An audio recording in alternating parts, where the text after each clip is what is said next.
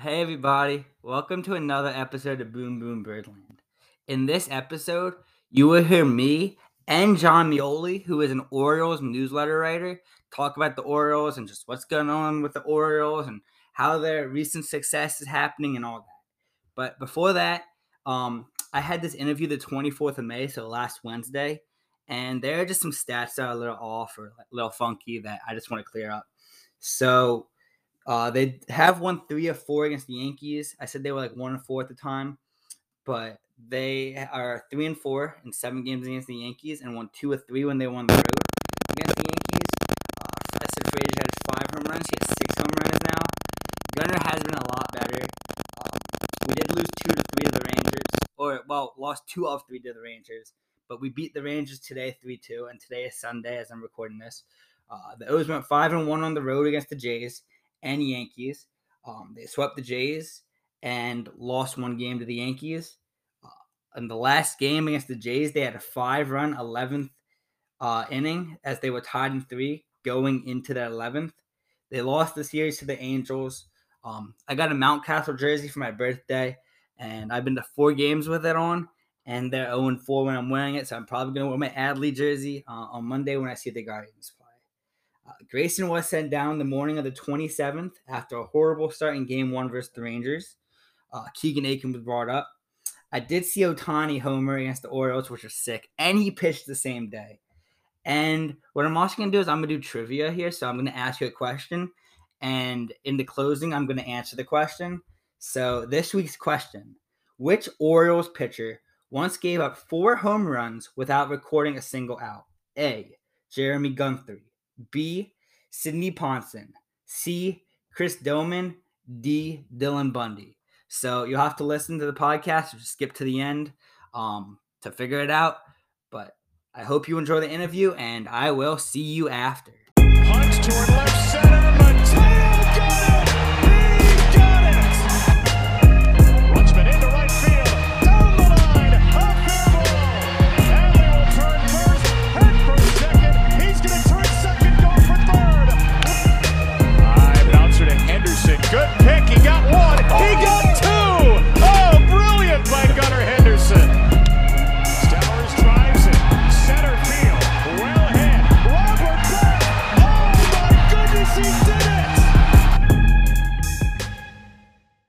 Hey, what's up? What's going on, man? Uh, first off, thank you for coming on. I really appreciate it. Yeah, you're welcome. You're welcome. Sorry. Also, Uh, how does it feel being the uh, women's club hockey coach? It's pretty cool. Yeah, yeah, it's great. I uh, I went to Loyola. I played club hockey there for probably like you know obviously four years, and then uh, coached them for a little bit. And they started the women's team in 2015 and asked if they needed a head coach, and it was awesome. I was I was happy to do it. Girls are a little easier to deal with than college age boys, if you could believe that. hmm I mean, so when I was at uh, Kent State, so I transferred to Towson. When I was at Kent State, I was the equipment manager for the club hockey team. Most Oh, fun awesome. thing ever. It was so fun. So I'm gonna do it at Towson now because love it. Awesome. But, yeah, um, they uh, yeah, they used to play at Ice World where where where we did. I don't know where they play anymore. I think that's where they still play. I could be wrong though. Yeah. So obviously, like as a head coach uh, for the club hockey team and with the Orioles newsletter, how do you balance that? Uh, it's it's a lot. Uh, um, it, it's been it's been pretty good seasonally. Um, I, you know, when I was full time doing the, uh, you know, covering the team for the Baltimore Sun, it would basically be we would go until you know the Orioles season would end when the season ended. Uh, There was no playoffs at that point, so it would be October, and then, you know, ho- there were a couple of years where hockey season literally just started. Uh, you know, the day after baseball season ended, and then you know, our Mhm. season basically ended when I would have to go down to spring training. There was a little bit of overlap on that front, made for some interesting trips back to, to Baltimore for a couple days to finish up the season. But you know, it, it's it's a good it, it's a good balance. Yeah. So through the season so far, what have you seen from this team? What improvements from last year and then disapprovements? Um, I I think this team is first of all has has a deeper lineup. Um, overall, I think Adam Frazier is a clear upgrade over Rougned Odor. Um, you're seeing a full year of Adley Rutschman, a full year of Gunnar Henderson, even though he hasn't really come around as well as you you would you would hope he is yet. I think the signs are there that he will, but I think that you know, between those guys for a full season, those upgrades, and in, in you know, Frazier for Odor, and, and getting the best versions of Austin Hays and Cedric Mullins so far, I think this team's really you know exceeding my expectations at least, or or, or outperforming offensively. Um, I, I it, it, on the other side, I think that I was a little. I was hoping there would be a little more consistency from from the starting rotation. Those guys, I think you're getting a little bit now with Kyle Bradish and Dean Kremer. I think that it took a little bit of time um, for them to kind of get settled, and they're both pitching well at this point. But I think that there's there, there's room for consistency there. So, as you know, with the World Baseball Classic, Anthony Santander was not the best in April, but he's obviously started to heat up. Do you think that affected it? Probably. I think that it was it was a pretty disjointed start to his uh, you know season. It's hard to go from playing you know in front of a couple thousand people and at yeah. one o'clock in the afternoon in Sarasota to to the WBC and back mm-hmm. again. Um, but but I think one of the beauties of this Orioles lineup is that they have at this point, you know, there's no real dead spots in the lineup. They have guys who can get hot and carry you for a week um, up and down the lineup. And I think it's really just his turn. And, and since he got it going, I think this offense has been a lot better. What do you think about Grayson right now? Of course, like he's just been up, but like.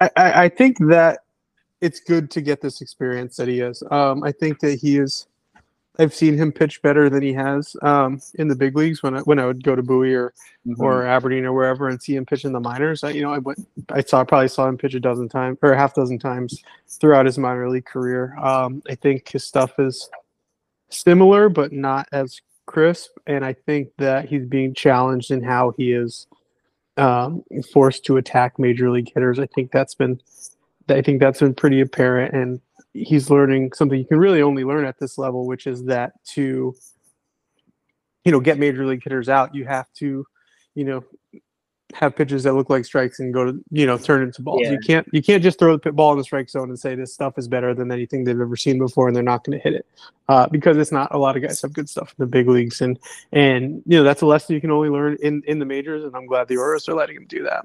Mm-hmm. So I know the bullpen for the O's. I think it's 109 innings pitched. I could be wrong. It's something around that. Um, and I'm pretty sure we would need a starting pitcher at the trade deadline. What would you go after at the trade deadline? I, I think if the Orioles can get you know a, a starting pitcher who's under control for two, you know, two seasons, not two seasons after this, but this season and at least next year, um, I think they need to think pretty hard about doing that. Um, I think the bullpen it, they have the pieces to to get through a season with what they have now. Um, I think that if they can go out and you know make a trade for a starter, it'll probably hurt. It'll hurt a good bit. Like let's not kid ourselves. Uh, you know, to get a frontline starting pitcher, you're going to have to trade a prospect that is really uh, that is really you know that people like. You might probably have to trade two or three of them, but this is a team that's going to be in the playoff. Um, when I was in Aberdeen last night, there were scouts telling me, you know, they got to do something. They're going to be in the mix, and then like it's different than it's been in the past, and and they're going to have to make some some kind of move. And I think the pitching one is going to be where they do it. So talking about Aberdeen, um, I saw Jackson playing Delmarva this year actually before he went up to Aberdeen. Um, he's uh, beyond amazing. Just from watching him, how amazing is he? He he's he's really re- it's really impressive how he's been able to do what he's done so far. Um, you know, he it's not just the plate discipline and like knowing like not to swing at borderline pitches and knowing not to swing at balls. Like that's a big part of his game. He walks a ton. Um, and, and, you know pitchers honestly are afraid to come into the strike zone on him because he can he can get make good contact and elevate the ball no matter where they throw it in the strike zone. But he has an understanding and i wrote about this uh, today for the baltimore banner. I mean he has a real understanding of of what his pitch is and how to and how to you know how to attack it. Uh, it's yeah. not just that he knows, you know, I shouldn't swing at this because it's a foot outside the strike zone. You know, some guys know that, some guys don't. But but to be able to apply that and say, also, this is going to be a pitch that I can elevate. I can, you know, I can. I could pull this down the right field line for a home run. I could smack this, uh, you know, through the left side for a single. Like he knows how to do that, and and and that's one of the more impressive things about him to me. So obviously, from last year to this year, like first off, they've started hot. Like crazy high. Like I wouldn't think they'd be 31 and 17. How do you evolve like that quick in, in your opinion? I, I think it goes back to something that happened around this time last year. I mean, this team went from being, you know, on a on another 90 plus loss win or a Mhm. 90 plus loss pace, uh, to being a team that was over 500 and and playing a lot better than that the second that Adley Rutschman got up. Uh, I know Mhm. there's a lot. I know there's a lot of other things that went into it.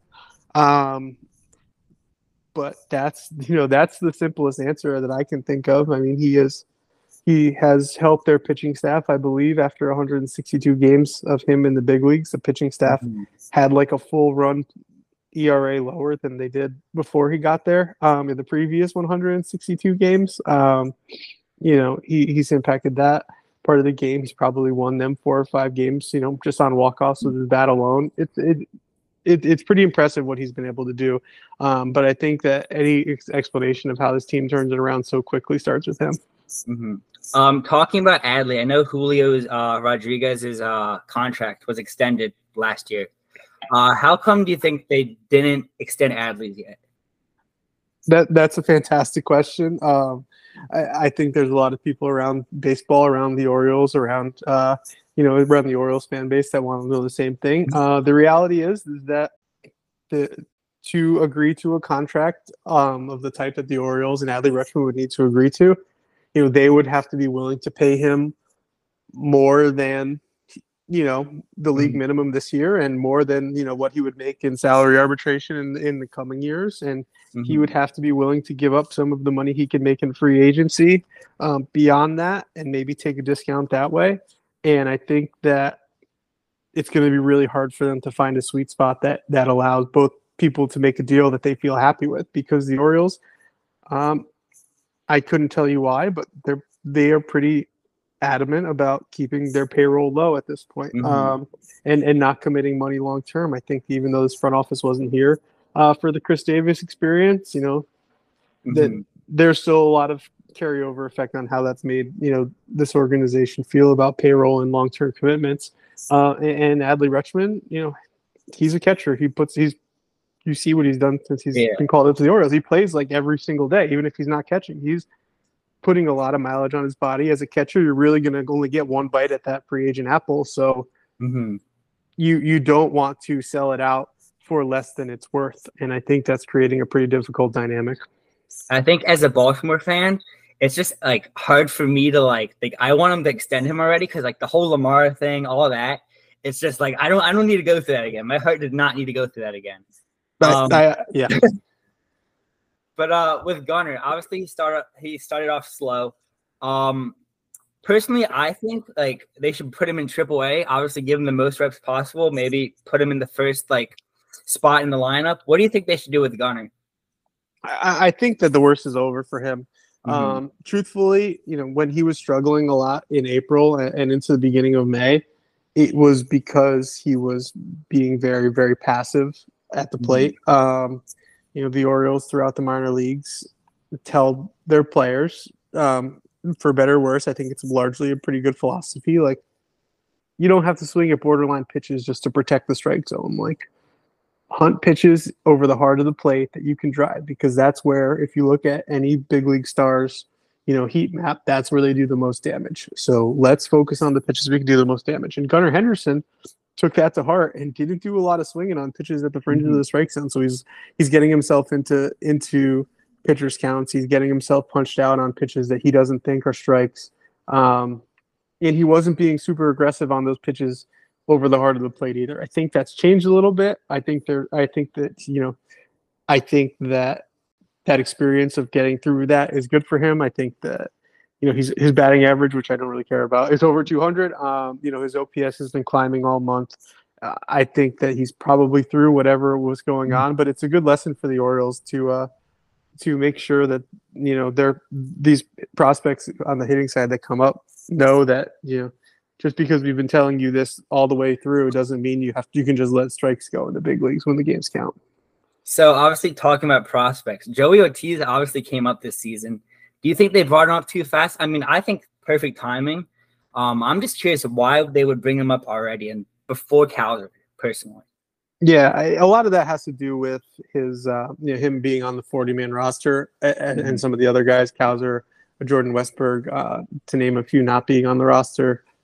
It's just, it's just an unfortunate reality of the game. You know, back in 2019, Ryan Mountcastle just played the whole year in AAA and won the league MVP, but he was never going to get called up because he wasn't on on the 40 man roster, and teams don't really like to add players before they have to. I think you, you we've seen with Joey Ortiz, DL Hall coming up, you know, as the 26th man or 27th man, whatever it was, during that doubleheader, that the Orioles are willing to use these prospects, you know, whatever way they can to help them win the games in front of them. You know, development and having these guys be the best versions of themselves once they do get up full time is still a priority, but but if it means being in the big leagues and playing every other day um, to help the Orioles win and, and to push them on this playoff chase, I think you're going to get that. What's also cool is with uh, Akin, they sent him down, I think, a few weeks ago. And I thought at that time they should have sent Voth down. But since then, Voth has picked his stuff up. And I don't know if that's like he was worried he was going to get sent down. I don't know. But like that mindset's just crazy how he just changed it that quick. Yeah, I mean, he had a really tough start. I think he gave up home runs in his first five Mhm. um, appearances, but you know, in the same way that Joey Ortiz being on the roster was helpful to him, Austin Voth is you know making a guaranteed salary, uh, you know, north of a million dollars this year, and the alternative to having him on the roster for the Orioles is is to pay him that money to pitch in AAA or pay him that money to pitch for another team. Um, and I don't think they want to do that. This is not a team that can can be flipped with Mhm. you know, with that kind of money. So he was, you know, his status, and I think Cionel Perez, another guy that's come around um, after struggling. But those guys are making, you know, guaranteed money over the league minimum, and for that reason, and the fact they don't have minor league options, you know, it's Mhm. probably it's probably going to mean they're they're going to get a pretty long leash, and, and they both have taken advantage of that and turned it around so recently. So talking about the bullpen still. Um, personally, I think Bautista was way better last year. What is your opinion on that? I think the outcomes were a lot better. I, I, I don't think anybody who's watched um, on a regular basis would, would say that his stuff has been as crisp or as dominant as it was um, last year, this year. I, I wouldn't say that it's the impact of that as has been as severe. Obviously, last night, you know, I think there were a lot of people who. I think part of the surprise with what happened, um, you know, on Monday night against the Yankees was that he was pumping like 102 and just like throwing some of his best fastballs in the strike zone, uh, just blowing guys away, and then he just makes that pitch um, and hangs it to Judge. I, I, it, it's been interesting. It seems like he's he's coming around like like a lot of these guys, but Mhm. but but I don't think that it's been as dominant as it has been, which isn't to say that it hasn't been good. I think he's been pretty good so far. Um, so personally, they've been scoring, I think, what five or lower runs in the past few games. Um, I think they scored more. They scored eight against the Blue Jays that one game. But um, do you think they should be scoring more runs? Why aren't they scoring more runs? Is there any personal reason for that? Do you think?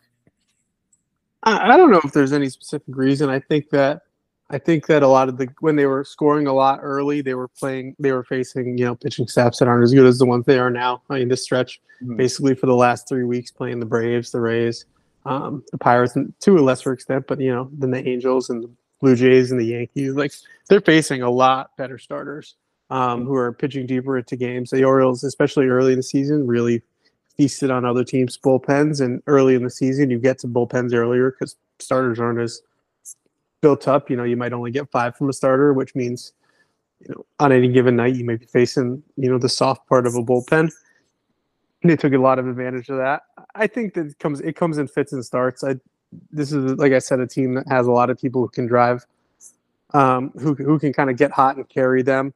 Um, it's just a matter of who's on base when they're up, and and, and I think it'll probably come around soon. So right now, I'm thinking that they traded Mancini just because of space. Um, also they have Mountcastle right now. Um, right now compared to like last year, why do you think they traded Mancini? Well, I think they traded Trey Mancini. You know, it's an unfortunate reality of how this team has operated.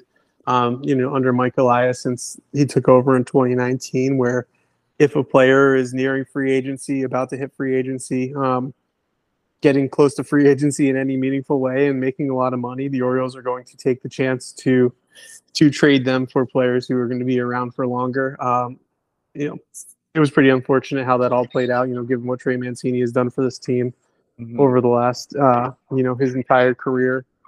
You just have to kind of, you you know, it, it was pretty unfortunate. I, you know, I was a big fan of him uh, around the clubhouse and interacting with him when I was doing that. Um, but you know, they traded him because they wanted to get players who might be able to help longer term than somebody who's going to walk in free agency. Uh, he ended up getting a ring out of it. Um, and, and I think it, you know, depending on how those pitchers turned out, it might work out well for both sides.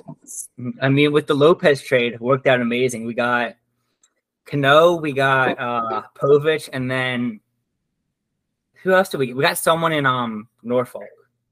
Who But yeah, there there are two pitchers from uh that who that that were down in the complex leagues in that deal too, and I've heard good things about them too. But with yeah, Cano's obviously been fantastic this year. Cade Povich, a really interesting lefty uh, in the Bowie rotation. That trade that trade did work out.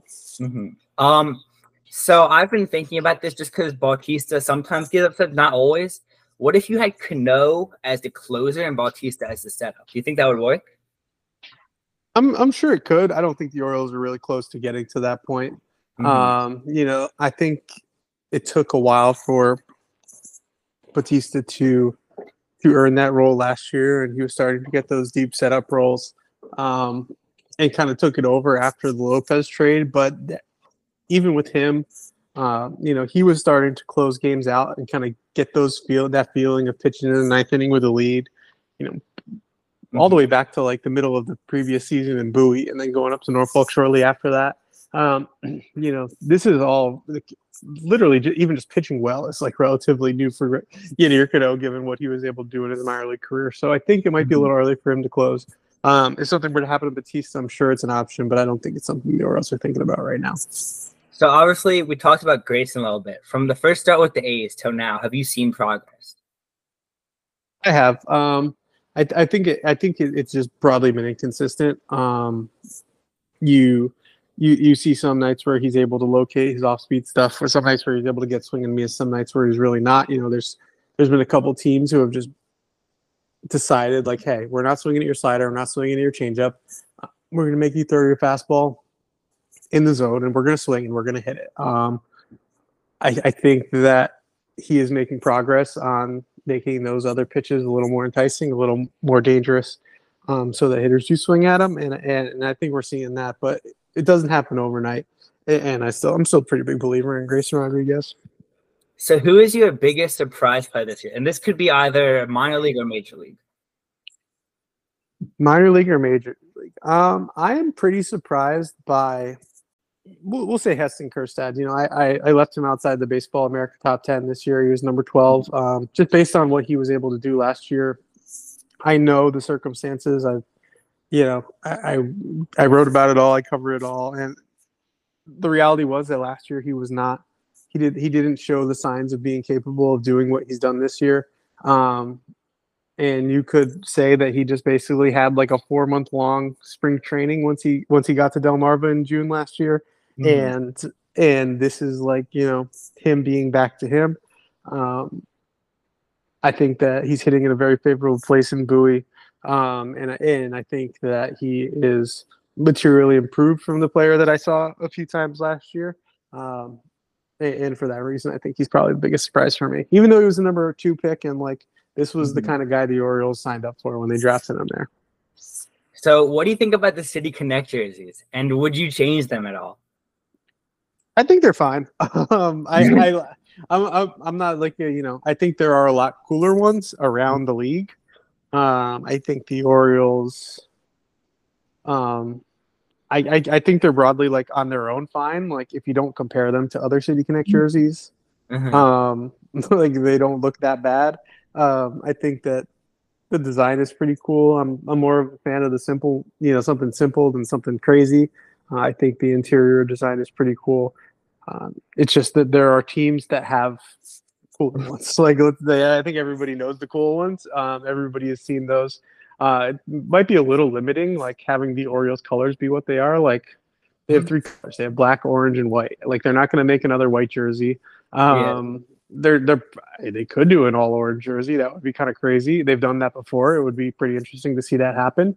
Um, and then they were left with black. So like, I, I don't mind it if I if I was able to, you know, if I wasn't covering the team and and, and you know doing what I'm doing, I would probably cop one of the hats. Um, but but but I am, and uh, and I'll have to wait until uh, until I've moved on from the banner, and I'll do that. So personally, I think it would be sick if they instead of Baltimore and like a cursive font, it said like Charm City. I think that would be pretty cool. Yeah, yeah. I think they're. I, I haven't seen anything like this. I'm, I wonder if that was like copyrighted. Honestly, um, I, I wonder if they are in some like copyright issues with that. I hadn't really thought about that. I should probably look at it. But I know there was like a Charm City football deal Uh-huh. that the Ravens tried to copyright last year, and I think that they were denied that. But I could just be talking out out of my backside. So honestly, Givens came up recently. I think he, he pitched against the Blue Jays. Did he pitch against the Yankees last night? He might have. Yeah. Um, what do you think of him so far? Um, you know, I think it's going to be a long road to him for him to get back to what he was. Um, I think it'll be a lot better once he does get, you know, get his stuff going and start feeling comfortable with his with his knee and with his with his arsenal. Um, that he's not going to have to be pitching at the back end of games. You know, if you go back to the beginning of his career, 2015, whatever it was, 2016, those early years under Buck Showalter when the Orioles had Zach Britton and Darren O'Day and Brad Brach, like Mychal Givens would be brought in in big situations, like after a starter, put two guys on in the fifth or sixth inning, and he would leave them there. Um, that was he was really good at that. Um, he has the ability to kind of amp up and get the outs that you need in those senses. In in that sense, I think that as his time with the Orioles progressed, and you know Zach Britton gets traded, Brad Brach gets traded, Darren O'Day gets hurt.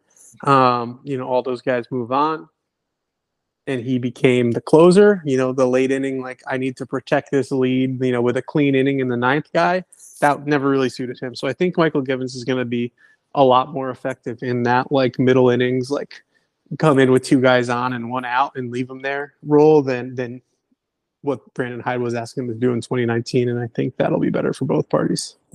Uh, talking about Mychal Givens, obviously Dylan Tate's close.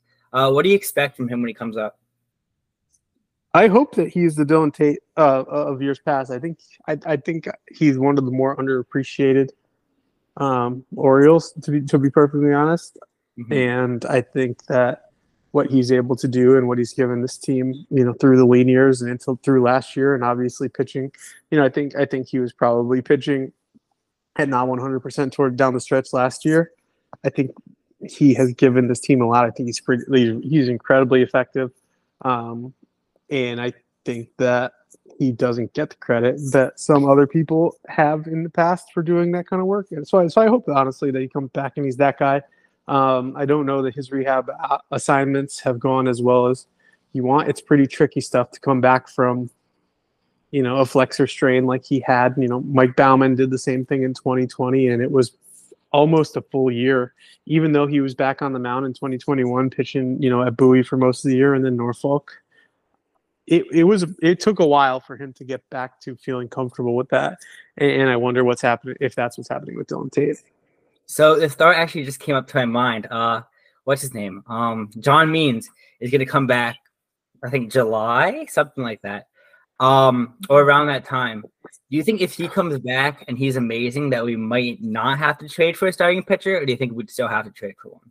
I, I think you still have to um, i think there's a lot of pitchers in the orioles rotation right now who are, have not pitched a full, full major league season Mhm. Um, you know, Grayson Rodriguez, obviously one of them, but Dean Kremer missed a good bit of time last year with an oblique injury at the beginning of the season.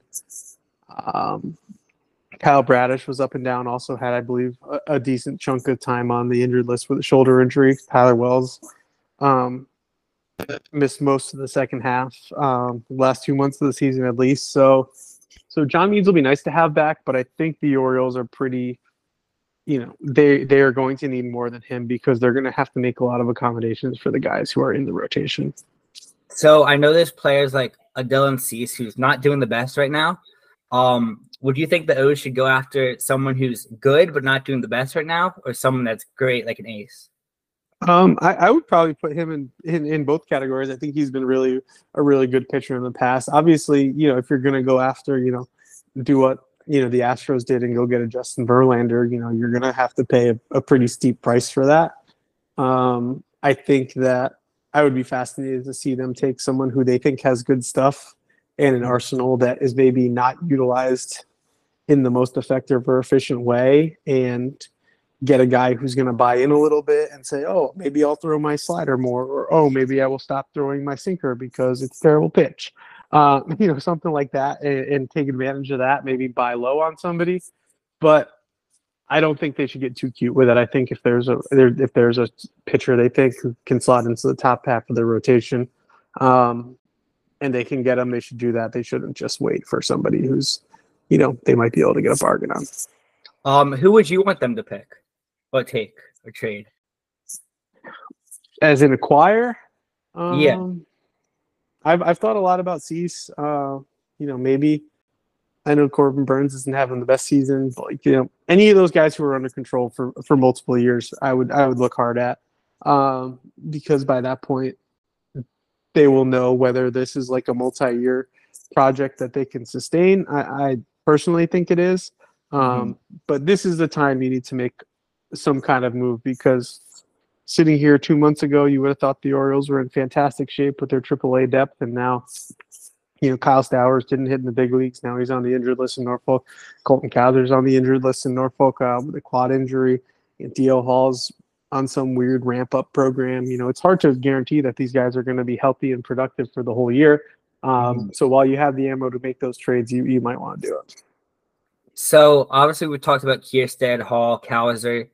Is there anyone that's underrated that get more uh, recognition? Either like maybe people from Delmarva, I don't know, people that people don't know about.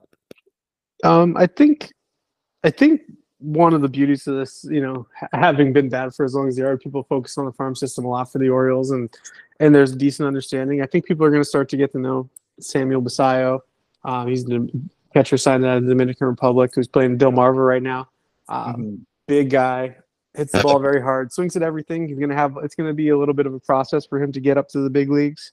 Uh, it's going to take some time, but I think he's a guy coming on the radar, A- and I think that just because the Orioles don't take pitchers high in the draft, they don't, um, you know, there's not a lot of prospect buzz around their pitchers. Um, but I have been to, you know, a half dozen or at least uh, games in Aberdeen and Bowie this year, and I constantly see pitchers with major league quality pitches who were drafted on the third day of the draft and are are the types of names that like only like people who really really care about their farm system would know about. Um, so so I think that one of my goals this year, as I'm writing about the team for the banner, is going to be to kind of shine some light on those players and and let people know that those pitchers exist. So um, this is just because obviously I uh, interviewed him and I actually went to uh, Delmarva to see him. Well, it was both Creed Willems and Maxwell Costes. What do you think of both of them? Yeah, Creed's having a lot better year this year.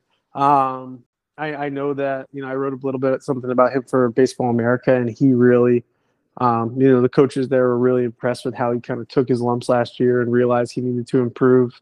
Uh, he needed to improve against breaking stuff. He needed to improve his body, and he's done that. Um, it's it's really, and it's good to see him doing that. I wonder how long he'll be there, given what he's been able to do so far this year. Um, as far as Maxwell Costes, I haven't seen him play a ton. Mhm. Um, I feel like a lot of the games I was at, whether it was Delmarva or, or Aberdeen, he hasn't been in the lineup, but but always out there working hard. Always, you know, I don't think I've seen him not smiling uh, at any point uh, before games, during games, after games, and I think that's a you know that's a valuable trait too. But but I know I know he does a lot of things the organization likes. Not a, not a guy who swings and misses a lot. He makes a lot of good contact, uh, doesn't chase, and and I think those are things that, that that can take somebody far in the Orioles organization. So of course, and I've really noted it this year. Um, you can see that the O's have played well against like every team but the Yankees. I think we're one four against the Yankees so far. Um, what bump do you think they have to overcome to be better than the Yankees?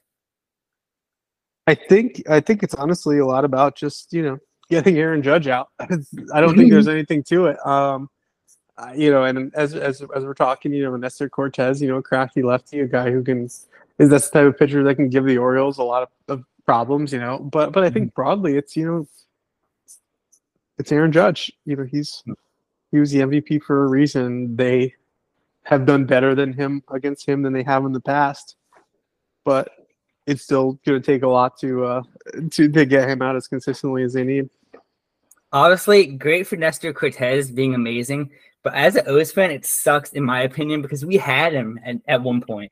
Same with same with Jake Arrieta. Um, we had him at one point, and then he comes back and just destroys us. So like, I don't know. It's baseball, but it happens.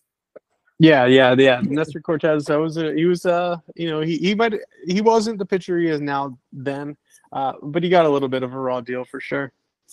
So between Gibson, Frazier, and Irvin, what pickup do you think was the most effective? I think I think Frazier. Um, you know, if it was up to me, Jordan Westburg would have just been playing every day at second base or on the roster, and you figure out between him and Henderson and Mateo and Urías, you know, who's in there every day. Um, but if they wanted to go out and get you know a veteran type player for that, I think he's completely serviceable, and I think that's good. Kyle Gibson as well. Um, I know they they thought he was a lot better um, than the market did.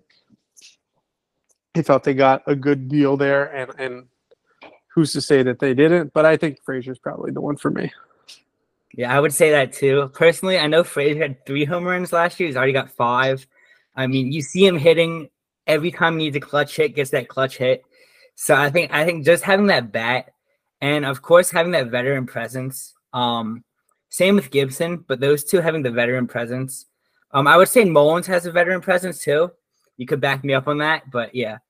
Yeah, yeah, absolutely. It, it's interesting. You know, I've been thinking about that. Cedric Mullins, um, you know, Austin Hays, Anthony Santander. These guys are honestly like in their primes. They've been around for a while. They had their ups and downs. You know, all of them got sent down at one point or another after they got called up to the big leagues. You know, they took their lumps. They have had good seasons, bad seasons since then. But like these are guys in their primes. You need guys like that. You know, you need an Adley Rutschman. Obviously, you need a Gunnar Henderson, but to have players, you, you know, who, who are in their primes and, and playing the best baseball that they have at a time like this is, is pretty effective. So, do you have a favorite game so far this season? Favorite game, opening day for sure. Um, the home, the opening game up in Boston. I feel like for like two weeks they just played the craziest games. Um, you know, the bullpen wasn't really firing on all cylinders. A lot of weird stuff was happening. Um, they would build these big leads and then they would lose them, and then they would take leads again, and it would just be white knuckles going to. Uh, it would just be white knuckles, you know, all the way through. They're they're still tense games, but they're not as crazy. Uh, but it was pretty fun when they're crazy. I just I just every time I would go, I'd be like turning to the people in the press box next to me, like these guys are insane. This is going to be a crazy season, and it turned out it's just it's calmed down, but I was enjoying it.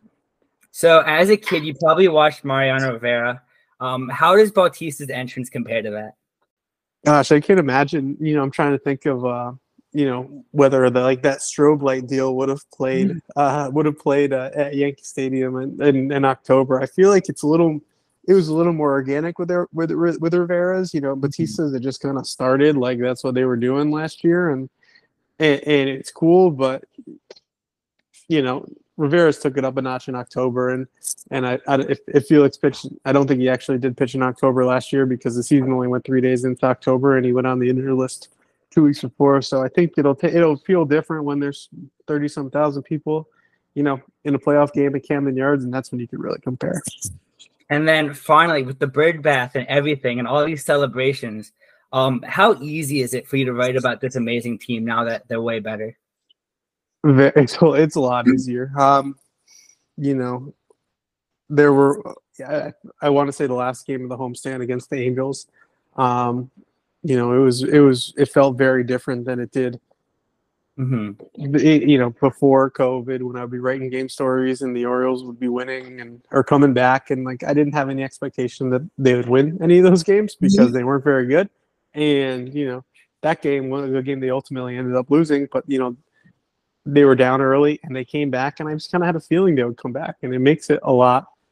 You feel like you're writing about something that matters. When the team was bad, you know, you didn't give the major league team a lot of attention. I spent a lot of time in Bowie and Aberdeen and Frederick and wherever else to uh, try to find stories that people might care about.